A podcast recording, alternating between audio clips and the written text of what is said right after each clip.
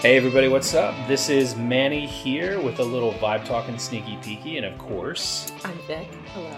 And we are going to be talking about a couple of our favorite shows of all time Breaking Bad. And Better Call Saul, which is better than Breaking Bad. I feel like that's my hot take. Getting right into it. get All right right. So before the takes get too hot, just want to uh, say thanks for listening. Wherever you're listening to us, if you could give us a little uh, like, follow, Five star review. Yeah, You know, five star review. Share it with people. That'd be really appreciated. Of course, if you want to reach out to us with anything, vibetalkin at gmail.com. Got our Twitter, our threads, our Instagram, TikTok. TikTok, Good Vibe Cinema, YouTube, Good Vibe Cinema, all of that stuff. Anyway, I think that these shows are really important because I don't know that we would be doing this if not for how much those shows have inspired us. I also feel like Saul was one of the first things that we talked about, like when we became friends. Yeah. Oh, you watched that too? Yeah, the new season's coming out. I feel like that was like the start of things too. Yeah, because by the time we met, Breaking Bad was no longer on the air. They had already completed their run. I was still living in LA when that show wrapped up. But Better Call Saul, that started airing right about the time that I moved here. Okay. It was like what, like halfway through like season three or something like that when we met? I feel like the show started airing in like 2017, so Okay. they were on their third season by then. So that sounds about right. Okay. Do you want to start with Breaking Bad first, or we want to start with Saul and then work our way back to Breaking Bad? Ooh, okay. Well, I watched Saul before I watched Breaking Bad. Interesting. So All right. I I had seen a few like random episodes of Breaking Bad because my sister had watched it, and so it'd be like it would be on, and then I would come and go, and like she'd watch like eight episodes. It's like like the tale of something, or like you know. So I was like familiar with it, but I hadn't like watched it, and I wasn't like, oh yeah, that was a good show, but like I wasn't like super into it. And then I started watching Saul like right when it came out. Like I remember watching like the first episode, and Yeah. like I'm just immediately being captivated by it because it's such a character driven show, which is like what I'm all about. So I got super into the show, and then it actually made me want to go and watch Breaking Bad. And I remember when I got to the Breaking Bad episode with Saul, yeah. and I was like, what? Like, he looked a lot hotter on Better Call Saul. Like, he looks like he shit. looks really different. Yeah. I think the character Saul, like when he's really playing it up in Breaking Bad, like that character is very sexy, very much my type. You know, actually Saul is like literally the top of my list of my like fave, like celebrity crush or whatever. like I fucking love him. But yeah, Bob I- Odenkirk's definitely one of those actors who he was a traditionally handsome man uh, when he was younger. I already knew him from Mr. Show, but uh, he's definitely gotten better with age. Oh my god! All right, I We'll- saw a great. We'll- we'll have that conversation offline. Okay, okay. if listeners out there haven't seen Mr. Show, watch Mr. Show. And if you've got Netflix, you can actually watch With Bob and David, which was kind of like a it was a revival of Mr. Show. Is that a more recent thing? Yeah, so it has a lot of the same writers, a lot of the same castmates, and a very similar humor. The original HBO series was great. But Better Call Saul, as soon as they said that, you know, Vince Gilligan is going to do a Better Call Saul series, I was just like, I'm in. I'm absolutely in. And it did not disappoint. Like, absolutely none of it disappointed. And I think where Saul really exceeds, Breaking Bad walked so that Saul could run. I agree. I totally agree. But it's also interesting because the landscape and the way that you're able to consume these shows really changed a lot between when Breaking Bad started and when Saul finished. And what's kind of interesting are the people because I don't think Saul ever actually like achieved the mainstream popularity that Breaking Bad did, but I think in terms of critical acclaim it eclipsed it. Yeah. I feel like Breaking Bad was just such a hot topic. Like when it got big, you know, it was like, oh, we've never seen a show like this. And like, this is, you know, and I'm not saying it wasn't like a groundbreaking, like amazing show. It absolutely is. It's a great show. I feel like as like writers and like as a team, like everybody just, it was very much a learning experience. And then they applied all of those things to Saul. But Yes. I feel like Breaking Bad just culturally had such a moment, you know? Like everybody was like, "Oh, you've seen that show, Breaking Bad," you know? Like, yeah, well, because at the time, I think the only things that were close to what Breaking Bad was were Sopranos and The Shield. And like, after I finished Breaking Bad, before Better Call Saul started, I went back and tried to watch The Shield. This is good, but it just is inferior to Breaking Bad. And of course, Sopranos is is Sopranos. Hmm. Yeah, but the whole genre of a dramatic series with some comedic elements based on an anti-hero main character, like a very bad anti-hero main character, someone who's doing pure like evil. They're doing terrible Mhm. stuff. Even Saul. And it's crazy because Oh, I would not say Saul is evil. I would say he's, I would say he's a problematic fave. I don't know. There's there's some stuff that he did, like some of the things that he put Kim through, was was a bit evil. Whoa, what he put okay, Chuck we need to, through, we need to talk about that. Definitely, because I what he did I to Chuck- agree. Like, what he did to Chuck though, and it was Whoa. it was purely out of self interest. Like he gas he gaslit Chuck so hard that Chuck lit himself on fire. all right, all right. Like, was it good? No. okay, here's what I have to say. you on have to topic. get Hold on, over hold on, how attracted you are to the main character. No, hold on, hold on. Okay. which which I will say, like I I think Bob Odenkirk, even when he was what was his name when he was living in Nebraska, Oh, Gene. Yeah, oh, Gene. And Gene. Yeah. Okay, okay. Let me just say first of all, he was still like he was still like you know what he's he's a good looking guy, but but Kim, oh, Oh my god, I know. She's so Dream woman. too. Yeah. God, it's literally okay. You know how we said I'm And it's like, funny because between between her and his wife on Breaking Bad, Skylar. yeah, Skylar, Vince Gilligan has a type. Mm, Very much has a type. I totally feel you. I feel like that's gonna be a controversial opinion. I think the audience is gonna be like, "Whoa, okay." Just I- to clarify, though, I'm gonna just throw it out there. Yes, Bob Odenkirk, very handsome man, but like, I'm very much attracted to the the character Oh yeah. Saul because like I feel like his vibe is. That's honestly that's my fucking type. Is like I love the showy, the slimy. You know, like I just think all of that is so hot. Me, my reaction to orgasm of like, who's this producer? like I have a type. I definitely have a type. But then he's like, he's like, oh, but he's really like a good guy. Like he loves his wife. You know, I love that. I love that so much. I feel like what I love so much about Better Call Saul though is that I had a little bit of a hard time getting into Breaking Bad. Like the first time I watched like the first season, it didn't immediately grab me because I was like, I hate every single character on this show. Like I'm like everybody's crushing it. Great writing, like interesting characters. And I know that's the point is like that everybody's kind of shit, you know, but I was like I'm not rooting for any of you guys. So it's hard for me to be like pumped on the show. As it got going, I ended up loving Skylar. Controversial opinion, but Yeah. I fucking hate Walt. But that's the thing that I feel like about Saul is like I felt almost the complete opposite watching that show. I like and feel for every single person. I feel like that's what makes it so good is Chuck and Jimmy are both flawed people and like I'm very sympathetic towards both of them, you know, but it's like they're both being super shitty. Yeah. And it's like there's not like a clear bad guy, you know. I feel like every single one of those characters you can feel for them in a different way. Well, and I think that's a big difference between Walter White and Jimmy slash Saul is that with Walter White, it was stated throughout most of the series that the reason why he was doing everything, the reason why he was willing to go to the depths that he was willing to go, was because he didn't want to leave his family in a bad position when Bullshit. his cancer eventually took him, which did turn out to be bullshit. And when it's revealed that it's bullshit, it's not like this big shocking thing of like, oh my god. It, it's more like, yeah, no, we could see that. Yeah. We could clearly see that.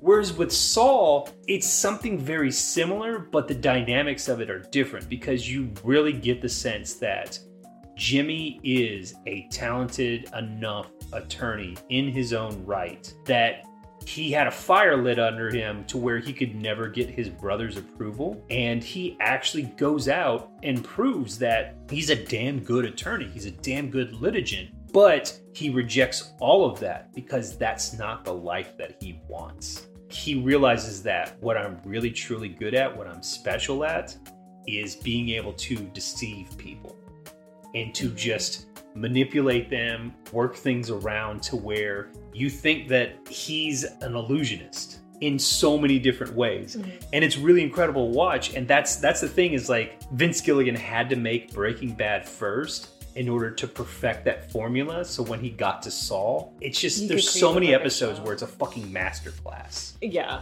And then also just the way that he does tension, the way that he like displays evil characters. The ultimate villain in Saul, that actor just Wait, who is the ultimate girl? Saul? The guy that comes in when uh, Tio Salamanca gets incapacitated. Oh. Lalo. Lalo, oh, yes. God, I love him. and the actor who plays him is so good. He's so charismatic. Also very hot. Yeah, there's so many. Yeah, there's so many good actors on it. What's his name? Uh, Nacho. That actor is fantastic, and he wasn't even like. That's the crazy thing is like I'm watching him, and I'm just like, I know for a fact this guy's not a Breaking Bad, but he feels like he's been here the entire time. Yeah. And of course, most of Better Call Saul is actually a prequel to Breaking Bad. He wouldn't have been in Breaking Bad because he didn't make it to the end of the series. they are so good at like their cohesive world. Yes. Because that was something that was honestly like one of my biggest issues with Breaking Bad. I really did not like the last season. It really, or basically like after like Gus was out of the mix. You know, because it, it felt like they had like such a solid thing, and then it felt like they were like, "Oh, I think this show's like over," and then they're like, "Oh, wait, it's not over," and then Yeah. they, they're like, "We got to bring in some new guys," and I'm like, "No, like let's just focus on like, okay, your main villain is out, but then like focus on the family tension or focus on like I hated the ending so much because I felt like it just bothered me that all these new randos came out. Oh my god! And then like in El Camino, that fucking hot guy that was on the Mick, that was like the main antagonist of that. When he's like, "You don't remember me," and then it's like, "Yes, he wasn't in it." It's like the flashback where it's like, "Oh wait, he was actually standing just out of frame. He was there the whole time." It's like, "Are you fucking kidding me?" See, if you play video games, like this happens a lot in video games, to where they'll they'll have the main game and then they'll have like DLC, they'll have like sequel stuff, and then all of a sudden it's just like, oh no, this character has actually been the one that like was was behind the scenes all along. It and it's like they literally so like aren't much, and like that's how I felt with the whole last season of Breaking Bad, like with fucking Uncle Jack and his whole posse or whatever. Like I'm like, who the fuck are these guys? Like, why are they getting so much screen time? Like, I don't give a shit about these characters. And there's a reason for that too. The reason for that is that they were originally going to end the series. Like Vince Gilligan, when he had the master plan, the finale of season four, when Walt's like on the phone and he's like, I won. Like mm-hmm. that was gonna be it. That was gonna be the ender to the series. And then I don't know if it was it was all him, if it was AMC studio, but they were like, Hey, you've got to bring this back. We've got to have another season of this. And they're like, all right, let's let's see how we can do it. And they did season five, and season five, like compared to a lot of other so- shows, it's so much better than anything else that was out. I remember, like at the time, you couldn't just stream it all at once. Mm-hmm. Like you had to sit there and wait week to week. And they did the thing, like they were one of the first shows to do it, to where they're just like, oh yeah, we're gonna have our final season, but we're gonna split it up. You're gonna get eight episodes first, and then you're gonna get another eight episodes six months later, or three months, whatever, however long I it was. I kind of don't love that. No, I'm not a fan of that. and it's it's so crazy that for so long, when people would watch shows, it would literally be like you have to wait until the season starts, and then you get one episode a week, and then once the season was over, whatever the unresolved storyline was, guess what, bub? You got to sit here and wait months before you get any sort of resolution. I honestly do like that though, because I like don't have TV. Like I don't have like weekly shows to watch. You know, I always just have stream. But like I got AMC when Saul like would air. You know, Mhm. so I could watch it every week, and it was so fun. And it was fun having something to look forward to, and it was fun like having oh come over and watch it, and then like afterwards being like oh that was crazy, like you know like it's fun. Like I just watched fucking every episode of Righteous Gemstones like last night while I was sending emails, and I like didn't even pay attention to it. You know, like that is that is like the downside of like having everything like immediately available although like max with with those shows i do know that they won't put them up until they broadcast Mhm. so you can't just unless the season's already done you can't just binge all of them Mhm. but uh, I know that I wasn't super ecstatic about the tension of watching the episodes of Breaking Bad and then with you know the final few seasons of Saul to where I'm sitting here and I'm watching the episode and there's all this shit that's happening and then I'm just I can see on the little time tracker Oh, then it's, that almost like, over, and you're like, two minutes left in the not, episode, and there's not so gonna much resolve it gotta get resolved. minutes. What's gonna happen to Nacho? Are they gonna find him? Is he gonna get away? What's I gotta wait Tune in next next week and find out. I don't know if you ever did the thing where you sit there and immediately afterward, like you watch the trailer for the next episode Yes. or like the worst thing was for a while you had websites like Sepinwall and a bunch of other stuff to where they would break down the episode that you watched and then there'd be comments and people speculating. They're like well you know next week what they're going to do. With Game of Thrones it was the worst because people would literally predict what was going to happen And then it would be they were right. Yes, and then they would be right. Just so basically, it. you'd spoil the show, and like that was the big thing for me is like when it got to Saul, I was like, you know what? I'm gonna not read stuff about it. Yeah. I'm gonna watch the episodes, and then when I feel like I want more, I'll rewatch the episode until the next episode is up. Yeah. And then the way that Breaking Bad ended, even though the fifth season, like, yeah, there was a lot of there was a lot of filler to it. You know, like Jesse Plemons, he's he's a friend of friends of mine. An awesome dude. Really, he's really chill, really laid back, and he's so perfect in that role Mm. because he's evil without being like. It was kind of an interesting contrast to Gus because Gus was very cold and calculating, like almost like reptilian to a point.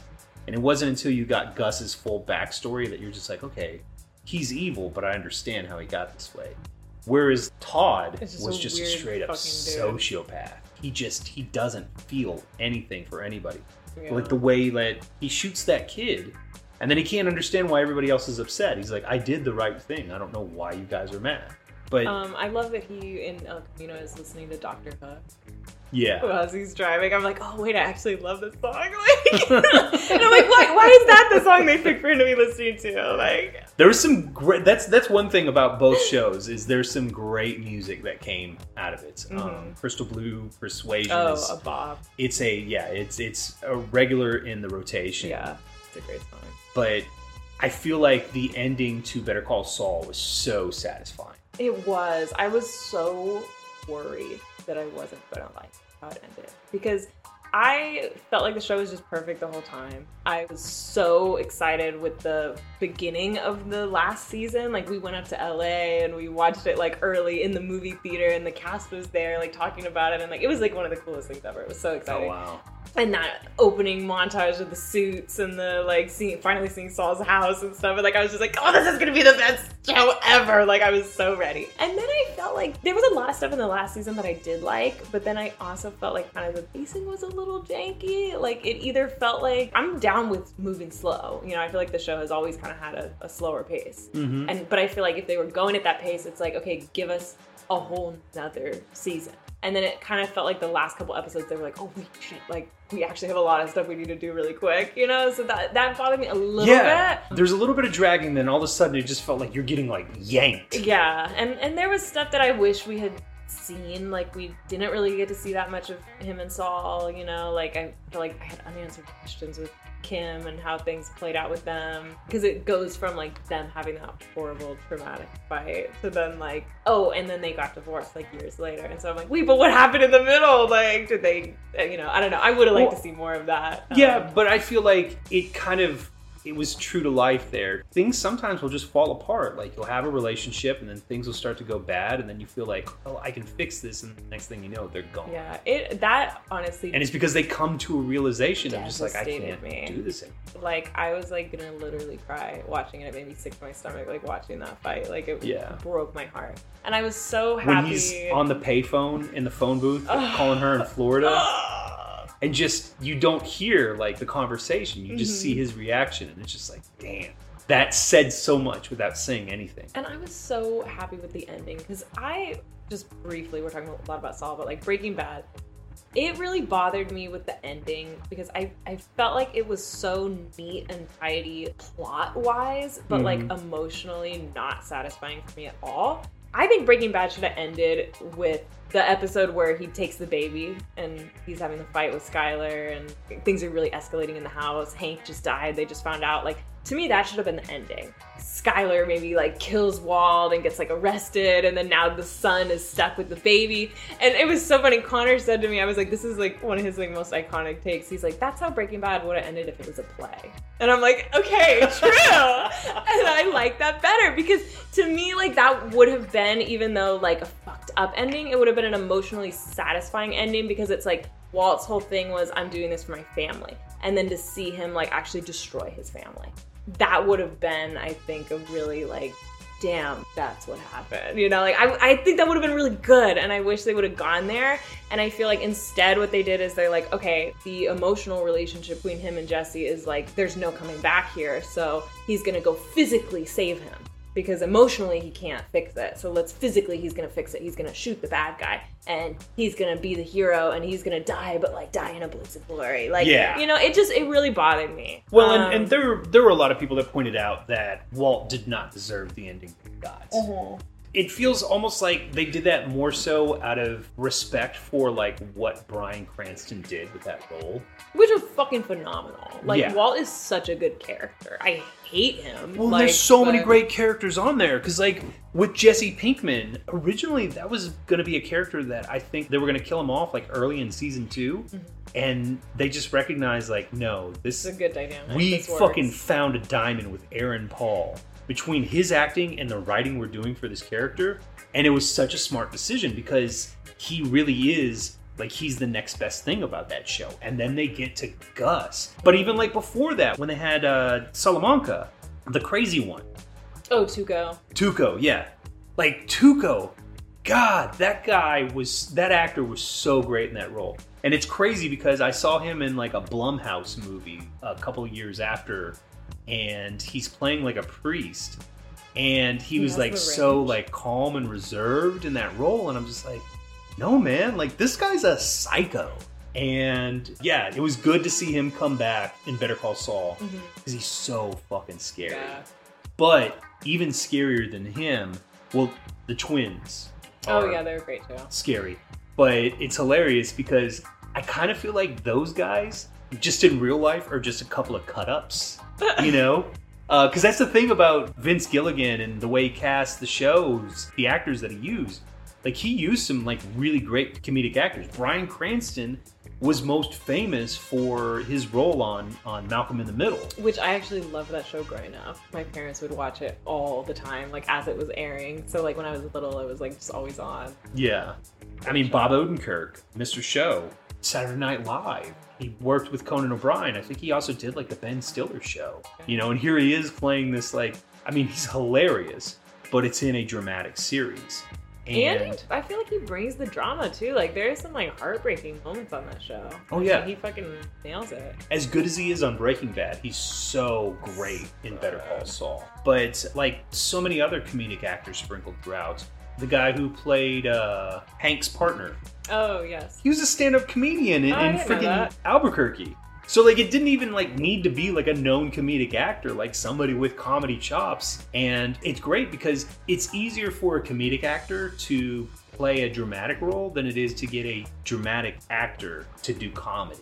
I think that's very true. And I also feel like so much of, I mean, I don't know, like stand up, but like, you know, just comedic, like character acting. It's, you know, like you were talking about with the movie we were just watching, like they're playing it straight, but it's like this situation is ridiculous, you know, and it's Yeah. just big. feel like a lot of comedy is just big acting. Like I'm so upset or I'm so excited about this or just like just playing everything like 200%. Cuz I I mean we talked about it a lot. Like I like overacting. I like uh, quote unquote Yeah. overacting, like big performances. I like big performances. And I feel like taking like comedians and being like, okay, this is the situation, play this authentically, you know? It's like they're just gonna give you a really intense reaction. Yeah. Which I think makes it more dramatic, you know, like makes it more exciting. you Yeah, know? because like the hardest thing in comedy is like understanding timing. And if you can understand timing and then you just understand like, okay, I can take things all the way up to 11, Mhm. It's much easier to then reel it back to find Mhm. that like exact point. And then it also helps when you've got great writing, you've got great direction, Mhm. you know, you've got an all-time great, like one of the best showrunners of all time. So that really makes a big difference. But yeah, you know, there's so many good things and so many good actors and so many go- good roles throughout the show.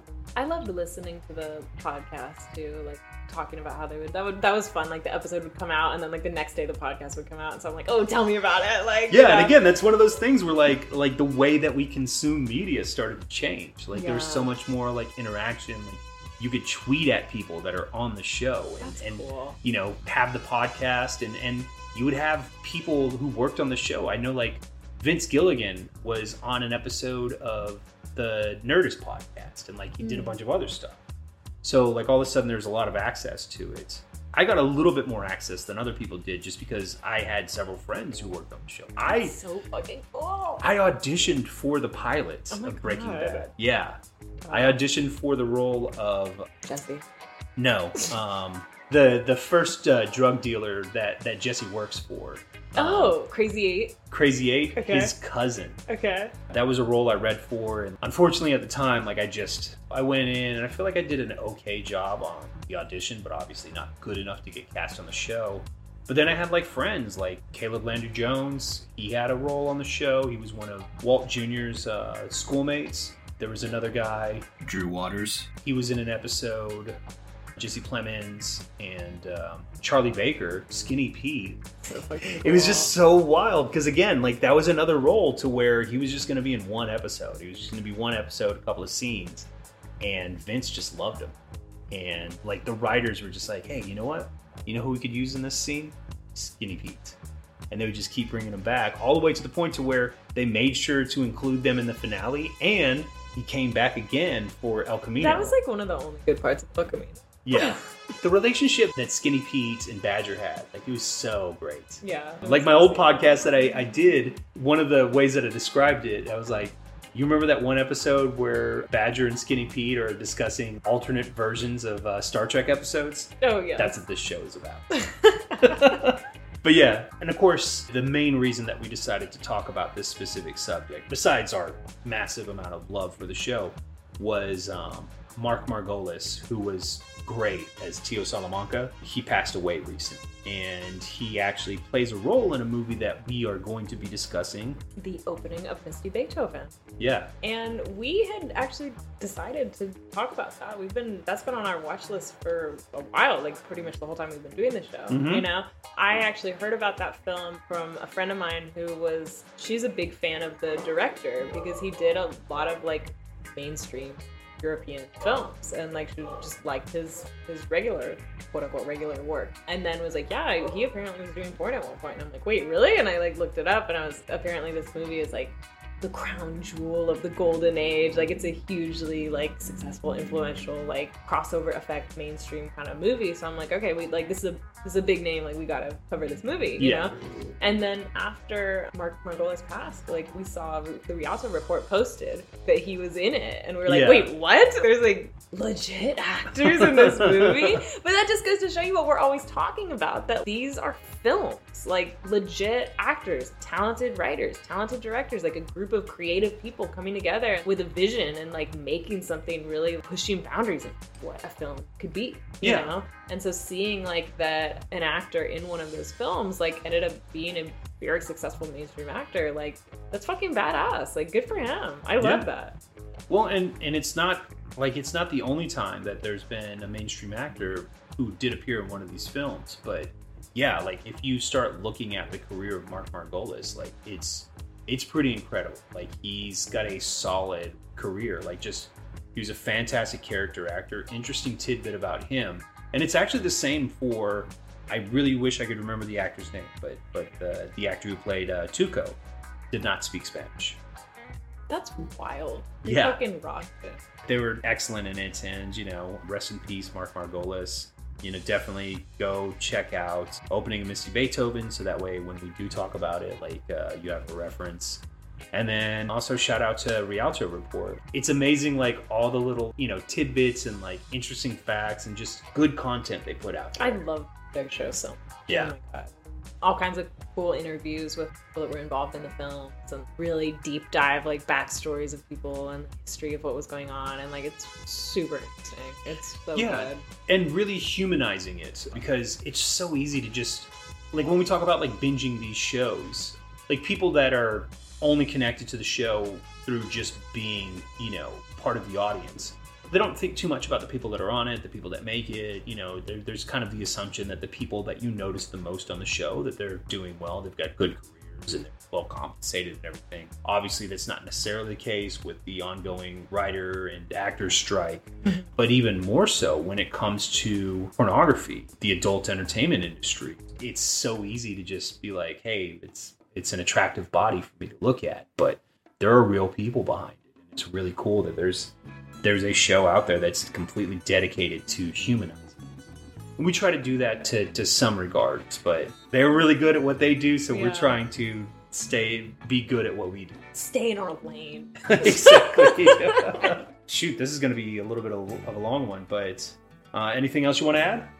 Just that the finale of Saul was perfect. Yeah. Very emotionally satisfying.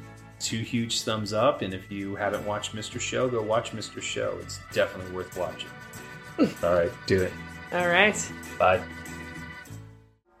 Vibe Talkin is available to download and stream everywhere you find podcasts Spotify, Google Podcast, iHeartRadio, Apple Podcast, and more.